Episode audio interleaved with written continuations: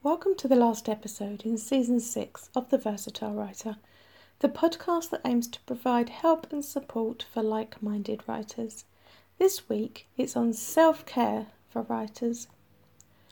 The last episode of Season five focused on spring cleaning and self-care and covered a little of what I'm looking at today.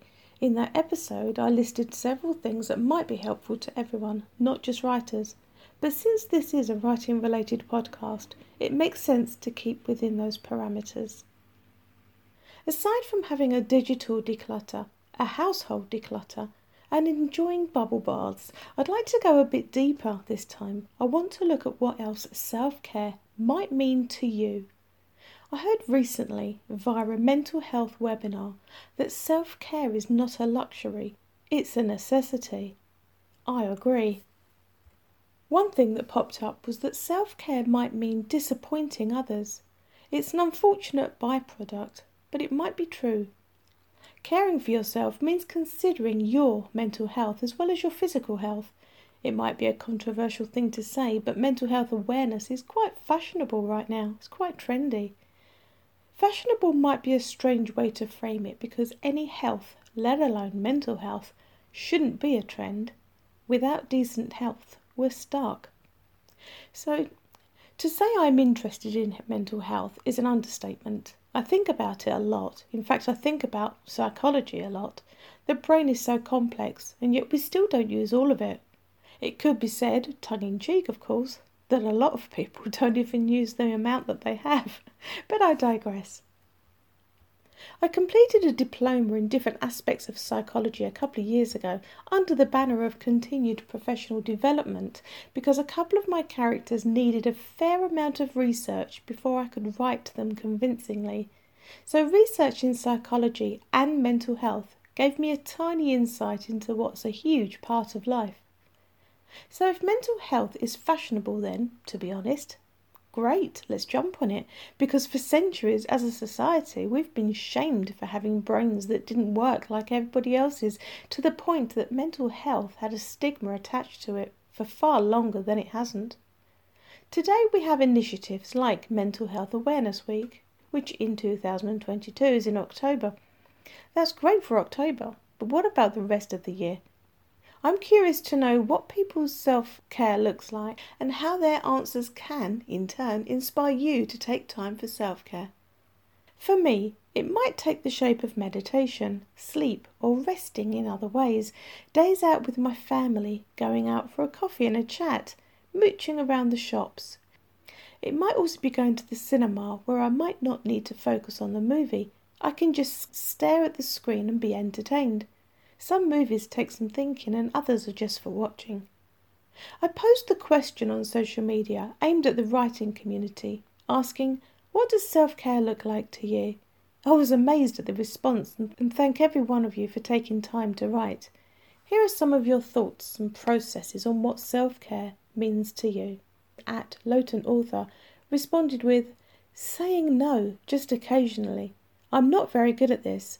And a friend has reminded me today that it's okay to say you're too busy to do something. Ruth added that it's also recognising when I'm struggling and allowing myself time to get my head straight. I'm still not good at actually doing it, but that's what it looks like in theory. Siobhan Collier on Facebook shares the sentiment, saying, for me, it's saying no. It's hard for me as a person, but necessary for my health to do so. Also on Facebook, Samantha Nix says, finding the time to give myself physical self-indulgence, haircut, nails, massage, would boost my mental health, but financially stability is also a key factor. On Instagram, RachelDavidsonAuthor wrote, self-care equals being gentle with my daily writing regime. The first draft's only job is to exist, and five hundred words a day is doable. Self-care equals making a promise to myself, being disciplined and turning up at the keyboard no matter what. Back to Facebook, in the Writers of Essex group, Dawn Vincent said, for me, it's listening to my body and my brain and acting accordingly. Both or either need a rest or to do something, sort of like catering to angry toddlers. In the same group, Paula Readman said, plenty of walking with Mother Nature. Fresh air and birdsong lifts my spirits. Jimmy Beese on Twitter, whose handle is at JimmieWrites, says, "My honest answer is I don't know.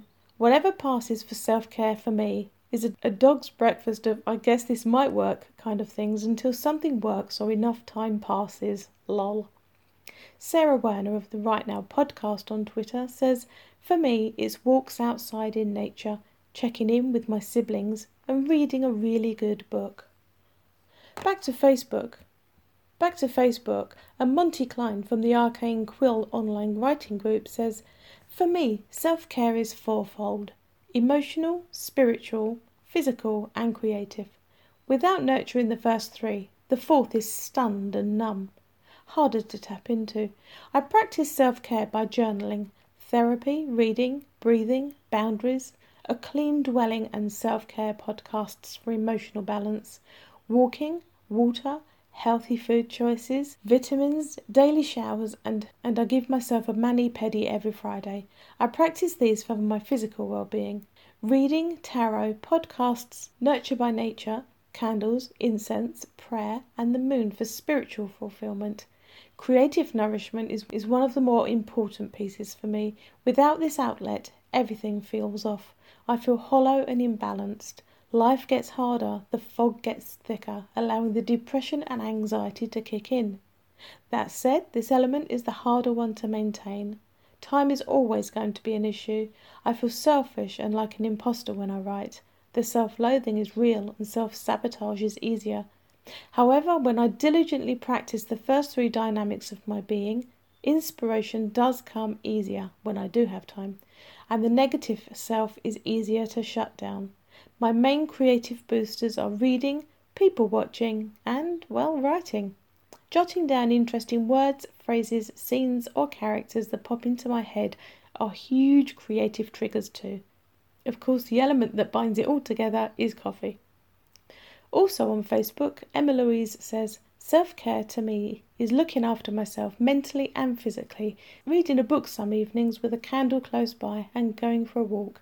Once a week I have a face mask, a hair mask and have a mini pamper. When it comes to sleeping, I use meditation apps." Cher Worth from Facebook's Arcane Quill group says, "I'm an extremely sociable animal by nature, and COVID, and for the fact we move a lot, has stifled that.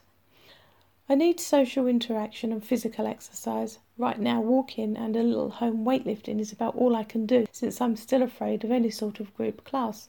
Normally I'd be doing martial arts or kickboxing or even just hitting the gym to get a sweat up. Fortunately in Florida, walking will do that on most days. I really believe you need to sweat out the build-up of toxins at least weekly. Toxins from food, things you ingest or breathe, to emotional and spiritual toxins. Laughter might be a third thing. I make a habit of doing this with my wife daily. I'm always doing a stupid dance, making up songs or anything to keep that happy seven-year-old kid in me alive and keeping us both laughing." DaniEverts on Twitter says, "Self-care over the past few years has changed me in many ways. I've eliminated a lot of toxins, mostly people including family and friends, and I used to care too much about what everyone thought of me." And SuzanneMehill on Twitter says, "I take entire days off. That means time away from work, household chores, grocery list making, everything. I use that time to recharge by cooking. I love to cook, but rarely have time. I also read for pleasure and take naps." And on Twitter, at JuliaStoneAuthor says, "An important part of self-care is listening to your body and not allowing the mind to overrule and push on when your body says otherwise." I've got to admit, I had no idea I'd get so many responses from my social media requests, so thank you sincerely to everyone who took part. This podcast seems to be reaching writers in places around the globe I always hoped it would. Today's responses were from writers in the U K, in Canada, and in the U S A, possibly even Australia. And I thank you all for responding. It seems the versatile writer very much has a global audience. As I said, this is the end of season six, and what a season it's been. I've talked about graphology, adaptations, story analysis with spoilers galore, expectations, writing challenges including NaNoWriMo, prompts and ideas boxes, pseudonyms and today's self-care. I hope you found an episode or two that meant something to you. Season seven is due out on twenty-second of August. In the meantime, why not revisit some of the older episodes from the three years since Versatile Writer began and evolved into what it is today. Thank you for listening. See you soon.